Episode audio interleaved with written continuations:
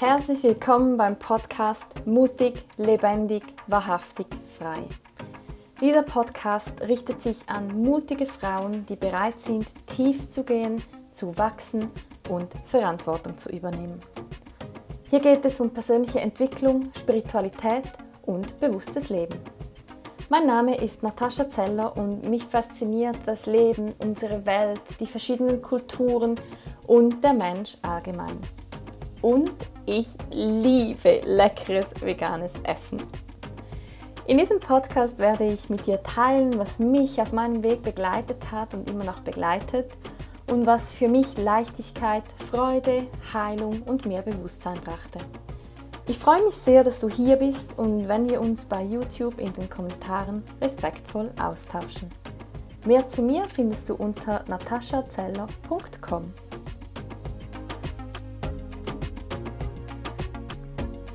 Herzlich willkommen zu einer neuen Folge von Mutig, lebendig, wahrhaftig, frei. In dieser Folge dreht sich alles darum, um meinen Ansatz, wie wir Katastrophen verhindern und dadurch die Welt retten können. Das klingt jetzt ein bisschen philosophisch. ist, die Idee für diesen Podcast ist tatsächlich auch in einem Gespräch mit einem Freund entstanden, wo wir ein bisschen unsere Meinungen und Ideen ausgetauscht haben und ja, auch ein bisschen philosophiert haben. Aber es ist wirklich ein Thema, das mir auch super wichtig ist, weil ich das sehr oft in Gesprächen sehe oder ich halt so das Gefühl habe, dass, dass, dass irgendwie alle die Welt retten wollen vor lauter schlechtem Gewissen. Und gleichzeitig habe ich das Gefühl, dass man sich dann sehr oft in irgendwelchen Details verliert. Und ja, in dieser Folge möchte ich dir ein, wieder einmal einen vielleicht ein bisschen anderen Ansatz mitgeben. Und ja, einfach so, wie ich denke, was ich sehe. Und wie immer bin ich natürlich sehr gespannt auf deine Meinung, auf deine Wahrheit und freue mich auf einen Austausch. Ja, wie können wir die Welt retten und Katastrophen verhindern? Ich glaube, darauf gibt es nur eine einzige Antwort und zwar bewusstes Leben. Denn für mich in meinem Leben dreht sich sehr viel um bewusstes Leben. Und das ist auch immer wieder meine Antwort auf viele Fragen oder Probleme, dass ich einfach echt der Meinung bin, wenn wir bewusster leben würden in unterschiedlichen Bereichen, also zum Beispiel im Essen, wenn wir bewusst essen, uns bewusst ernähren, uns bewusst gesund, gesund ernähren, wenn wir auf unsere Gedanken achten, wenn wir einen bewussten Umgang miteinander pflegen, wenn wir bewusste Beziehungen eingehen und die Beziehungen auch wahrnehmen, also sei das zu uns selbst, zu anderen Menschen, Tieren, der Natur, jedem Gegenstand, einfach allem. Wenn wir bewusst unseren Körper spüren, unsere Emotionen spüren, wenn wir bewusst kommunizieren, und wenn wir nicht unseren Kopf und unseren Körper betäuben, sondern Themen, Gedanken, Dinge, Situationen hinterfragen, Informationen hinterfragen. Und ganz wichtig, wenn uns irgendetwas unangenehm ist oder etwas triggert, da auch hinschauen. Also das sind so Punkte, die für mich zu einem bewussten Leben gehören und die mir in meinem Leben auch super wichtig sind. Und klar kann man nicht überall perfekt sein. Man braucht ja auch Wachstumspotenzial. Aber man kann jeden Tag einen Schritt weiter in die gewünschte Richtung gehen. Und wenn ich mir bewusst bin und meiner Umwelt bewusst bin, dann erkenne ich doch, dass ich im Frieden leben möchte. Und dann mache ich ja automatisch nichts, bewusst, was im Außen Unfrieden oder eben Krieg bedeutet. Und wenn jeder Soldat, wenn jeder Politiker, wenn jeder bei Nestle in der ganzen Pharmaindustrie bewusst wäre, was das im Außen anrichtet, dann würde das in meinen Augen schnell zusammenbrechen. Weil da so viel unbewusst, Böses, sage ich jetzt mal so wertend, im Außen produziert wird, das könnten bewusste Menschen in meinen Augen nicht. Und heute funktioniert die Gesellschaft oder die Welt sehr oft, oder also heute, seit Jahrhunderten, mit Angst und Unterdrückung. Und das lässt in meinen Augen ziemlich wenig bewusstes Leben zu, weil Angst halt wie alles lähmt. Und dann agiert man nur noch im Überlebensmodus.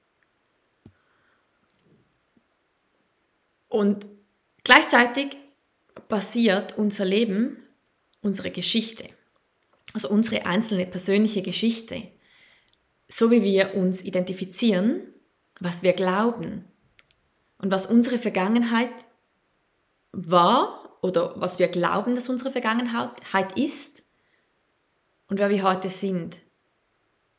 Darauf basiert unsere Identität. Damit identifizieren wir uns. Stell dir jetzt mal vor, du erfährst jetzt, dass dein Vater nicht dein Vater war oder ist. Oder stell dir mal vor, dass morgen jemand sagt, ah, du gingst da in die Schule ABC. Das kann gar nicht sein, diese Schule hat gar nie existiert. Dann denkst du schon, hm, ja genau. Oder wenn du jahrelang in einer Beziehung warst und betrogen wurdest. Das sind doch alles Sachen, wenn das wirklich so wäre, und vielleicht hast du auch das eine oder andere schon erlebt, dann rüttelt das gewaltig an uns. Weil das ist unsere Wahrheit. Und da kann, also jeder Mensch hat eine andere Wahrheit von unterschiedlichen Dingen, was für ihn oder sie stimmt. Aber wenn jetzt jemand kommt und sagt, nehmen wir das Beispiel Vater, das ist vielleicht am greifbarsten. Du hast eine super Beziehung zu deinem Vater oder deiner Mutter und dann erfährst du, das ist gar nicht dein Vater und deine Mutter. Dann bricht dir wieder Boden weg. Die ganze Substanz bröckelt dann, die Substanz, auf der dein Leben aufgebaut ist. Und das wollen wir natürlich verhindern, denn wir, wir Menschen brauchen Sicherheit. Und wir haben einen Überlebensinstinkt. Also wir brauchen gewisse Dinge, auch unbewusst, und die Programme laufen unbewusst. Und wenn jetzt also irgendjemand mit irgendwelchen wilden Gedanken oder wilden Theorien kommt, mit denen ein Mensch nichts anfangen kann oder noch, noch krasser, die komplett gegen sein Weltbild mh, mm, verstoßen sozusagen, dann tritt das natürlich auf Ablehnung, weil das macht ja keinen Sinn. Und gleichzeitig würde das ja auch wieder am System rütteln. Also einfach nur um zu überleben kann das dann halt nicht sein. Und man will ja auch nicht, dass die ganze Existenz gefährdet wird. Also das würde ja alles auch keinen Sinn machen. Und all das läuft unbewusst ab. Also wenn jetzt jemand mit wilden Theorien kommt, da der Berg ist grün, oder nehmen wir pink, weil manchmal sind die ja grün, wenn da Bäume drauf sind. Der Berg ist pink. Und dann sagen auf einmal Millionen von Menschen, oh ja, dieser wunderschöne Berg ist pink. Dann denkst du wahrscheinlich irgendwann bei der ersten Person, mhm, die Person spinnt. Bei den ersten 100 ist dann vielleicht auch noch irgendwas. Aber wenn dann immer mehr Menschen sagen, der Berg ist pink und vielleicht noch andere Sachen passieren, dann fängst du an zu zweifeln. Und das heißt, wenn der Berg auf einmal wirklich pink ist, dann geht da ja irgendwas ab in dir, weil bisher war der Berg aus Stein oder war grün bewachsen. Und jetzt ist er pink, das geht ja eigentlich gar nicht, weil du hast nie gesehen, nie gelernt, nie geschmeckt, nie gefühlt, nie gerochen, dass der Berg pink ist. Und genau dasselbe passiert sehr oft eben mit sogenannten wilden oder anderen Gedanken und Theorien. Und was auch spannend ist, dass wir sehr oft auf die lauten Stimmen und die starken Menschen hören. Ich kann mir vorstellen, dass das auch mit unserem patriarchischen System zu tun hat, in dem wir es halt gewohnt sind, dass Frauen unterdrückt werden, dass der Stärkere gewinnt, dass der Lautere halt recht hat, auch wenn das nicht so ist. Aber so ticken wir sehr oft und wenn dann viele Leute und laute Menschen etwas sagen, dann denken wir, das muss stimmen. Automatisch. Und gleichzeitig kennen wir aber auch das Sprichwort, stille Wasser sind tief. Denn nur weil jemand nicht laut ist, heißt das nicht, dass die Person kein Wissen hat, nicht verbunden ist und nicht interessant ist. Es heißt nicht, dass es richtig ist, nur weil mehr oder laute Menschen etwas sagen oder behaupten oder dass ihre Wahrheit einfach ist. Ich habe begonnen, dass ich grundsätzlich immer, wenn ich irgendwas höre, meine Gefühle wahrnehme oder, oder meistens. Und dann fühle ich rein und wenn sich irgendwas komisch anfühlt, dann weiß ich, dass da irgendwas nicht stimmt, zumindest nicht für mich. Und wir alle haben diese innere Stimme, dieses Bauchgefühl, die Intuition. Das ist wie unser innerer Kompass. Diese Stimme, dieses Gefühl leitet uns immer im ganzen Leben. Und diese innere Stimme weiß genau, sollen wir links oder rechts gehen? Ist es ein Ja, ist es ein Nein? Ist es gut für mich, ist es nicht gut für mich? Und die Kunst ist, wenn wir diesen Zugang nicht mehr so gut haben, diesen Zugang wieder zu trainieren. Und wenn jetzt mir jemand sagt, dieser Berg ist pink, und ich denke so, okay, komisches Gefühl im Bauch, dann ist das ziemlich sicher nicht meine Wahrheit. Und das mache ich aber auch, wenn irgendjemand mir sagt, das und das ist passiert oder ich habe das und das gehört oder das sollte man so machen und nicht so. Weil wir, wir sind unsere Gefühle. Also nee, wir sind nicht unsere Gefühle, aber wir haben alle unsere Gefühle. Nur weil ich jetzt Angst habe, bin ich nicht Angst. aber wir haben alle Gefühle und Emotionen. Und wir können alle darauf zugreifen. Es ist immer da, unser inner, innerer Kompass. Und es ist aber auch so, dass wenn du mir etwas sagst und es für mich nicht richtig, äh, sich nicht richtig anfühlt und nicht meine Wahrheit ist, heißt das natürlich nicht, dass es nicht deine Wahrheit ist.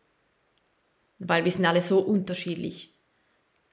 Wenn du denkst, der Berg ist pink, dann wird das einen Grund haben, warum der Berg pink ist. Auch wenn ich ihn nicht pink wahrnehme. Und ich habe immer wieder so viele Gespräche und Diskussionen zu unterschiedlichen Themen. Ein sehr präsentes Thema ist seit ein paar Jahren in Europa der Klimaschutz. Mit dem Klimaschutz werde ich nur in Europa konfrontiert. Also das ist so ein, da weiß ich immer, okay, bin wieder in Europa, ist wieder ein Thema. Und dieser wird auch extrem propagiert und ich bin halt immer ein bisschen vorsichtig, das ist auch so mein Gefühl, dass wenn etwas propagiert wird, dass wenn das so laut verschrien wird, dass bestimmt irgendwas dran ist, aber vielleicht ist es nicht ganz so, wie es erzählt wird. Und auch beim Klimaschutz, ich meine, zum einen, seit die Erde existiert, gibt es Klimawandel. Und zum anderen leben wir hier auf der Erde und haben automatisch einen Einfluss auf das Klima. Und wenn ich dann aber wieder wahrnehme, dass es da Verbote und Strafen und, und, und gibt oder geben soll und damit eigentlich so viel Gewalt etwas verändert werden will, dann fühlt sich das für mich nicht richtig an. Und wir kennen es alle von uns selber. Wir kennen es von kleinen Kindern. Verbote reizen. Und das ist nicht nur bei kleinen Kindern so, das ist auch bei erwachsenen Menschen so, weil wir Menschen einfach so ticken.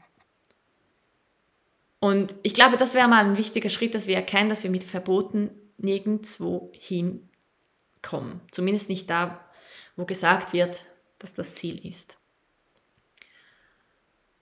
Verbote können ein Stück weit vielleicht Sinn machen, wenn wir dann verstehen, warum das Verbot da ist.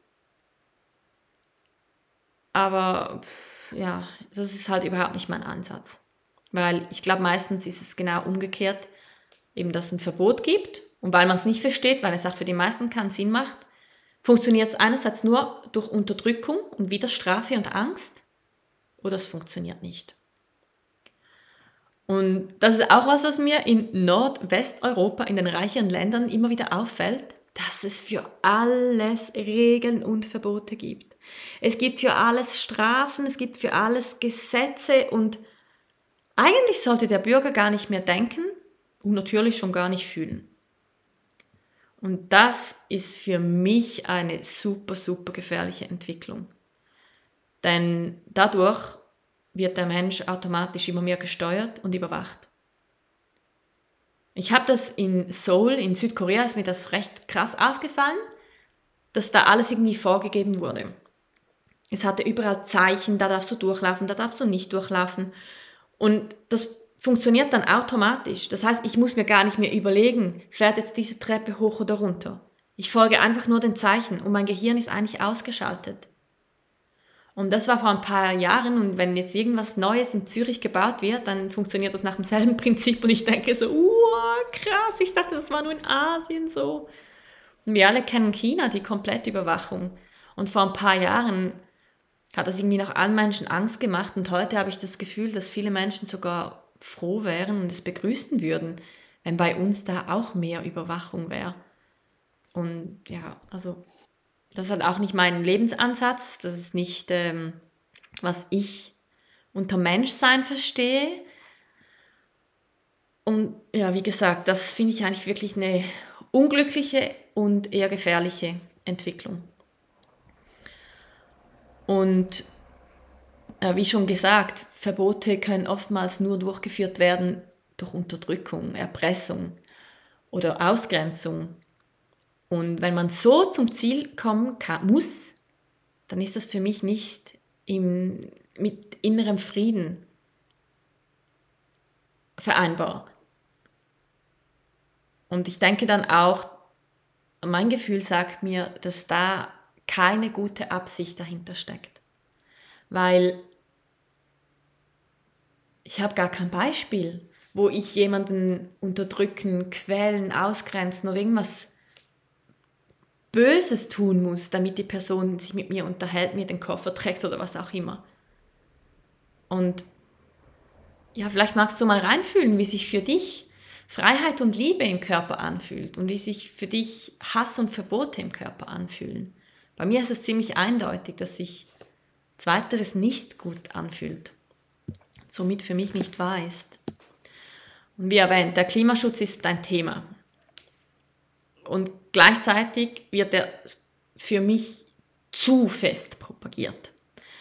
Und auch da sind wir wieder beim Thema, dass die kleinen einzelnen Bürger sich anpassen sollen. Sie sollen weniger Plastik, sie sollen sich vegan ernähren, sie sollen nicht mehr fliegen, sie sollen ein schlechtes Gewissen haben. Sie sollen, sie sollen, sie sollen, während aber die Industrien weiter produzieren, weiter die Luft verpesten, weiter leere Flugzeuge in der, in der Weltgeschichte herumfliegen. Und wenn ich sowas höre, dann macht das für mich einfach null Sinn, weil mir fällt dann sehr oft das Pareto-Prinzip ein, ui, das Pareto-Prinzip ein, äh, was wir im Wirtschaftsstudium gelernt hatten. Und da sagt man, dass man mit 20% Aufwand 80% des Ertrags erreichen sollte. Und wenn ich das Ganze mir jeweils anhöre, dann habe ich das Gefühl, dass die Leute so im Detail verbohrt sind, so im Kleinen verbohrt sind und denken, das Kleine ist alles, dass ich mir denke, die Menschen wollen mit 95% Aufwand gerade mal 5% der Veränderung erzielen. Und das ist auch wieder nicht mein Ansatz im Leben, weil ich glaube halt auch, das führt einfach zu nichts. Oder zu langsam zu irgendwelchen guten Ergebnissen. Und was ich auch sehr oft bei meinen Reisen gemerkt habe, ist halt einfach, dass, dass, dass, dass man darauf pocht, dass 8 Millionen Schweizer oder keine Ahnung, 20 Prozent unserer Bevölkerung sich auf etwas auch ausrichten, auf irgendetwas achten müssen, zum Beispiel weniger Plastiksäcke verwenden. Das mache ich ja auch, aber aus einem anderen Ansatz. Oder ja, aus einem anderen Grund. Und gleichzeitig gibt es Millionen oder Milliarden von Menschen, die gar nicht die Möglichkeit haben, sich um irgendetwas anderes zu kümmern, als um Nahrungsbeschaffung und sicher zu sein. Da hat Plastik, da hat Abgas, da hat Plastik verbrennen, alles ins Meer schütten, hat überhaupt keinen Platz, weil die Menschen an einem ganz anderen Punkt sind als ich in Vietnam war, dachte ich so, boah, die Leute spinnen, die verbrennen auf der Straße den Abfall. Also Plastik, Schuhe, Plastikschuhe, Flipflops, alles mögliche, Verpackungen, Laub, alles, einfach alles. Und dann habe ich mal gefragt, äh, so, hallo, warum macht ihr das? Und ich dachte so, die Menschen sind dumm. Aber nein, die Menschen sind nicht dumm. Die Menschen wissen es zum einen nicht, weil ihre Eltern hatten als Verpackungsmaterial noch Bananenblätter. Und wenn eine alte Frau einen Plastiksack aus dem Bus schmeißt, dann macht die das nicht, weil sie Mama Natur schaden will, sondern weil sie es nicht besser weiß, weil vor ein paar Jahren da ein Bananenblatt war und heute ist halt Plastik. Ja, woher soll sie wissen, dass Plastik jetzt nicht so gut ist? Und woher kommt der Plastik? Aus China und Europa. Und die Locals, sie haben kein Abfallsystem, nichts weil die Menschen einfach arm sind, sie leben von der Hand in den Mund und müssen mit dem Scheiß, was in anderen Ländern produziert, verkauft und Menschen reich macht, irgendwie umgehen. Und die einzige Lösung ist, entweder du lebst auf einer Müllhalde, ein ganzes Land wird zur Müllhalde, es gibt es in Afrika genügend, oder du verbrennst es. Weil was willst du sonst machen? Sie können es ja nicht zurück nach Europa oder nach China senden. Und das hat mir schon vor vier Jahren ziemlich geholfen, auch so gewisse Dinge mal ein bisschen in einer Relation zu sehen. Weil eben da bringt es in meinen Augen eigentlich ziemlich wenig, wenn 20 Prozent der Schweizer Bevölkerung in Anführungszeichen perfekt leben und so viele Menschen einfach gar nicht können. Im Gegenteil, die werden von unserem Müll krank. Und dann komme ich immer wieder zurück, ich finde es nicht falsch, nicht sinnlos Plastik zu verwenden. Ich finde es nicht falsch, Bambus zu verwenden. Ich mache das ja alles auch. Ich vermeide Plastik, wenn es geht. Aber ich bin nicht mehr so dogmatisch und sage, oh nein, und mega schlechtes Gewissen. Wenn ich mal keinen Bag habe, dann manchmal, also wenn es nicht viel ist, nehme ich es auf, auf die Arme.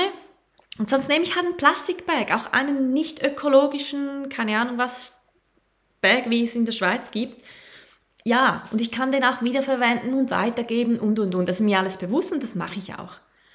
Aber wenn jemand, äh, wenn Menschen irgendwie zu irgendwas gezwungen werden oder ihnen ein schlechtes Gewissen gemacht wird, dann finde ich, bringt das nichts.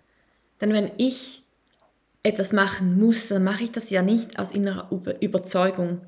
Und entsprechend sende ich auch eine andere Energie raus. Ich mache das nicht, wohlwollend und im Frieden und in Liebe. Ich mache das nur, weil ich Angst habe vor einer Strafe, weil ich Angst habe vor Gefängnis, weil ich Angst habe vor was auch immer. Und das ist für mich ein ganz, ganz wichtiger Unterschied und eigentlich der wichtigste Punkt, dass die innere Intention im Außen etwas verändern kann und nicht, weil ich muss und zu etwas gezwungen werde. Weil dann sehe ich den Sinn ja immer noch nicht und dann will ich das eigentlich auch nicht. Also energetisch sträube ich mich ja dann komplett dagegen. Wenn ich mir dem Ganzen aber bewusst bin und ich meinen Impact kenne und ich bereit bin, etwas zu verändern, und das bin ich sehr oft, dann mache ich das aus einem Bewusstsein heraus. Und ich will ja nicht mich schädigen. Und ich will ja auch nicht andere Menschen schädigen, bewusst. Und die Natur. Und gleichzeitig leben wir auf diesem Planeten und solange wir leben, haben wir einen Impact, der auch negativ ist, nicht nur positiv. Also ich finde es einfach super wichtig, da ein bisschen Relation in alles Mögliche reinzubringen und von diesen Verboten und dieser Angst wegzukommen, weil das führt meiner Meinung nach definitiv zu nichts. Das führt nur dazu, dass es irgendwann vielleicht sogar komplett in die Gegenrichtung umschwenkt. weil es einfach zu viel ist.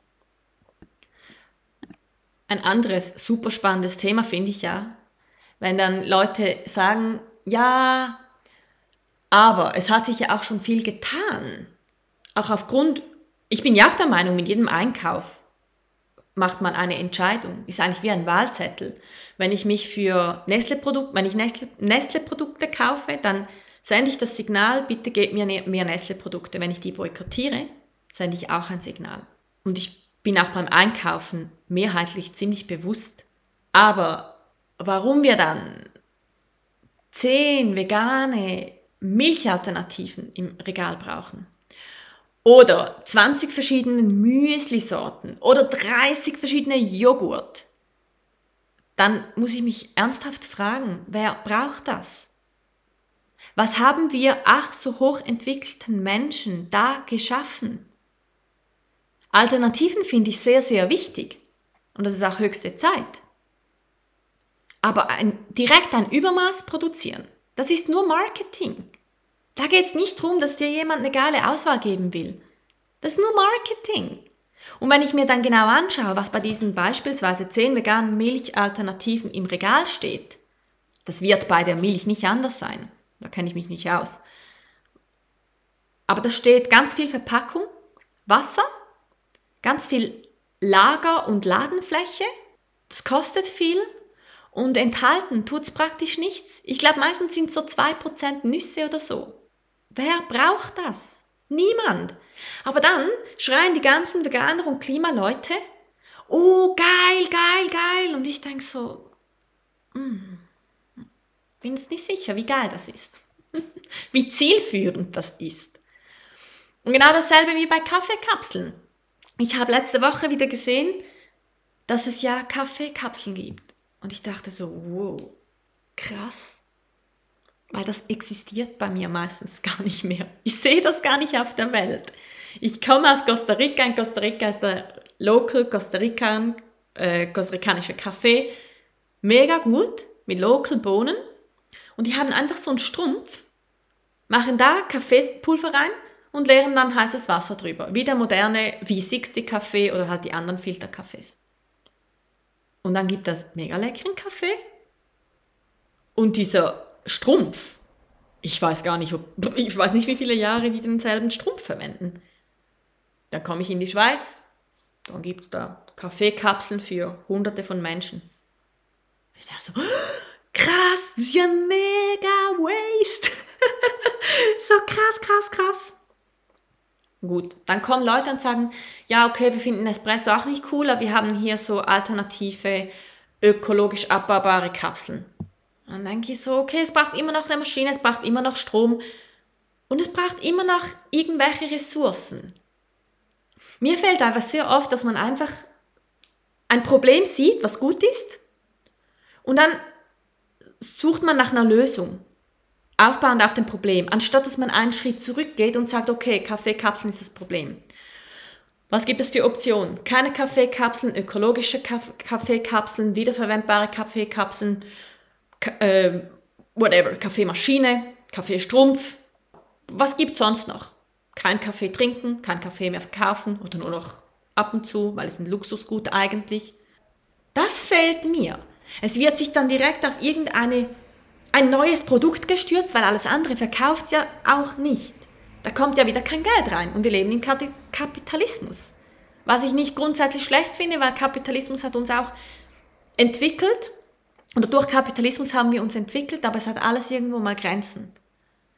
Und ja, dann, dann habe ich echt so ein bisschen Mühe, wenn man dann die Welt retten will mit neuen Produkten. Eine Freundin hat gesagt, eigentlich ist es nur eine Verschlimmbesserung, weil es darum geht, einen Schritt zurückzugehen und nicht einfach nur eine, statt eine volle Scheiße, eine halbe Scheiße zu produzieren, wenn es geht. Und das fehlt mir halt sehr oft und deshalb kann ich da mich oft auch nicht auf Diskussionen einlassen, weil, weil es für mich einfach keinen Sinn gibt. Und das ist wie diese ganze Corona-Problematik oder Thematik. Da ist ein Virus gekommen, alle hatten Panik und dann musste irgendwas entschieden werden. Okay.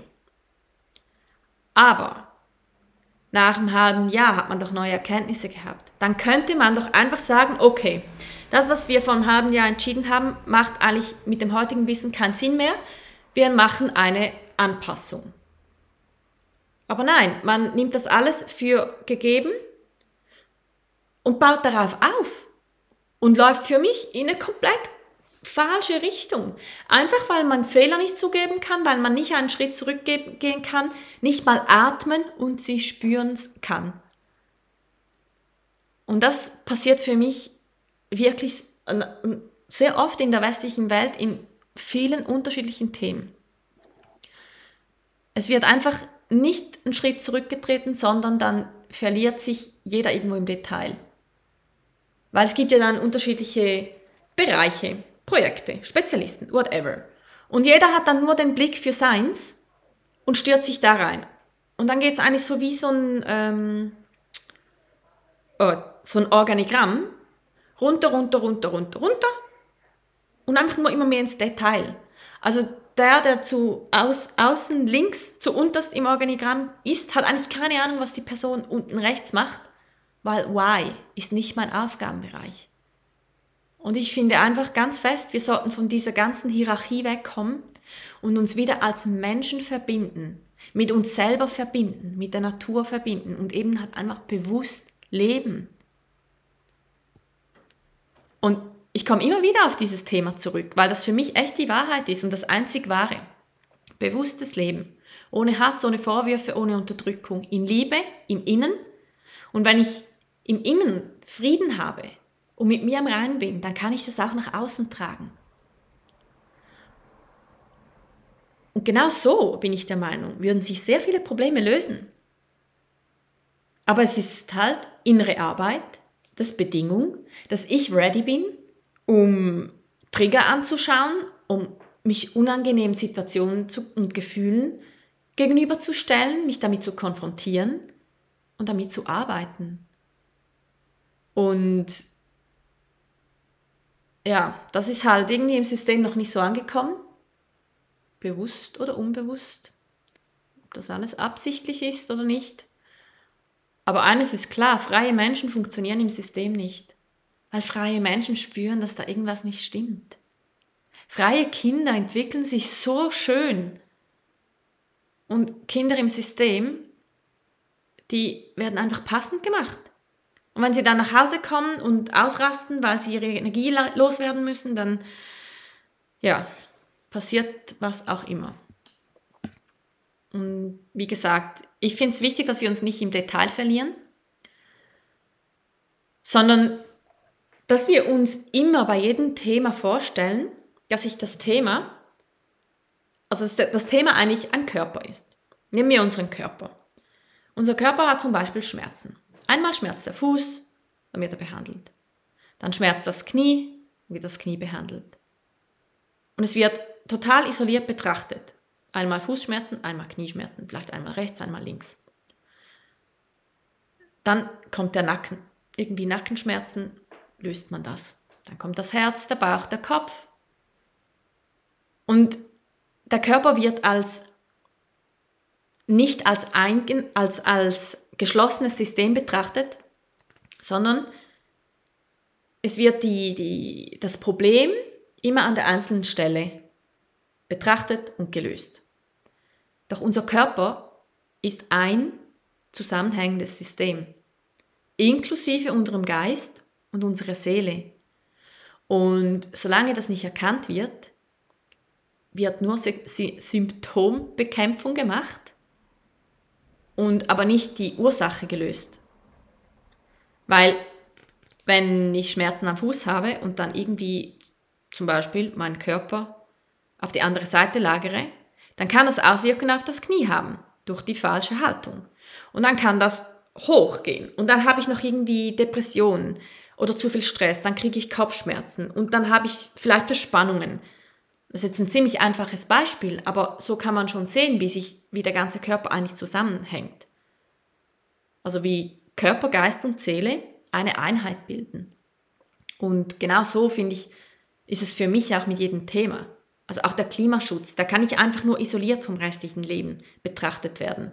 Auch Kriege nicht. Politik nicht, Schule nicht, alle Systeme nicht. Sondern es sollte wieder als großes Ganzes mit einem menschlichen Verstand, mit Gefühlen betrachtet werden. Und ja, auch hier einfach alles ins Bewusstsein gerufen werden. Alle Themen bewusst anschauen. Nicht nur Gesundheit, Mindset und Ernährung, eben wirklich alles. Ein anderes Thema ist für mich diese LGBT, glaube ich, heißt das. Ich kenne mich da auch nicht so aus. Bewegung, da finde ich auch, ja, ich meine, klar soll jeder leben, wie er will warum will mir jemand was vorschreiben, warum soll ich jemand anderem was vorschreiben? Und gleichzeitig nehme ich das auch so wahr, dass da auch sehr viel innere Arbeit getätigt werden darf und sich dann ganz viele Probleme im Außen lösen würden.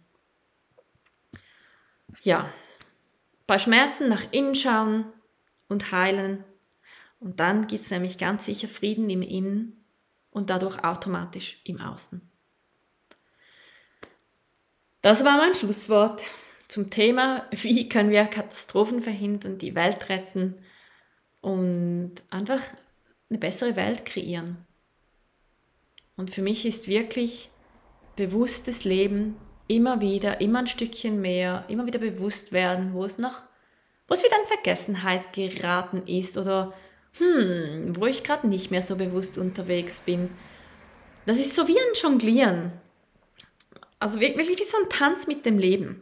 Es geht mal auf, mal ab, wir lernen, wir wachsen, wir, wir, wir fühlen Schmerzen und dann heilen wir. Das ist wie mit Lachen und Weinen. Es ist immer so ein, alles in einer Balance halten. Und wenn wir das Innen in der Balance halten, dann hält sich automatisch das Außen auch in der Balance. Ja, so. Das war's. Ich bin sehr gespannt auf deine Rückmeldung, auf deine Sicht der Dinge, vielleicht auf zusätzliche neue Inputs. Ich bin auch immer offen. Ich finde das auch sehr wichtig, offen zu bleiben und auch sich mit anderen Denkenden oder Gleichgesinnten auszutauschen über vielleicht, vielleicht weitere Punkte, andere Ansätze.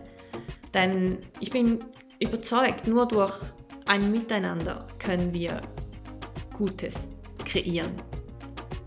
Und genau, höre jetzt auf.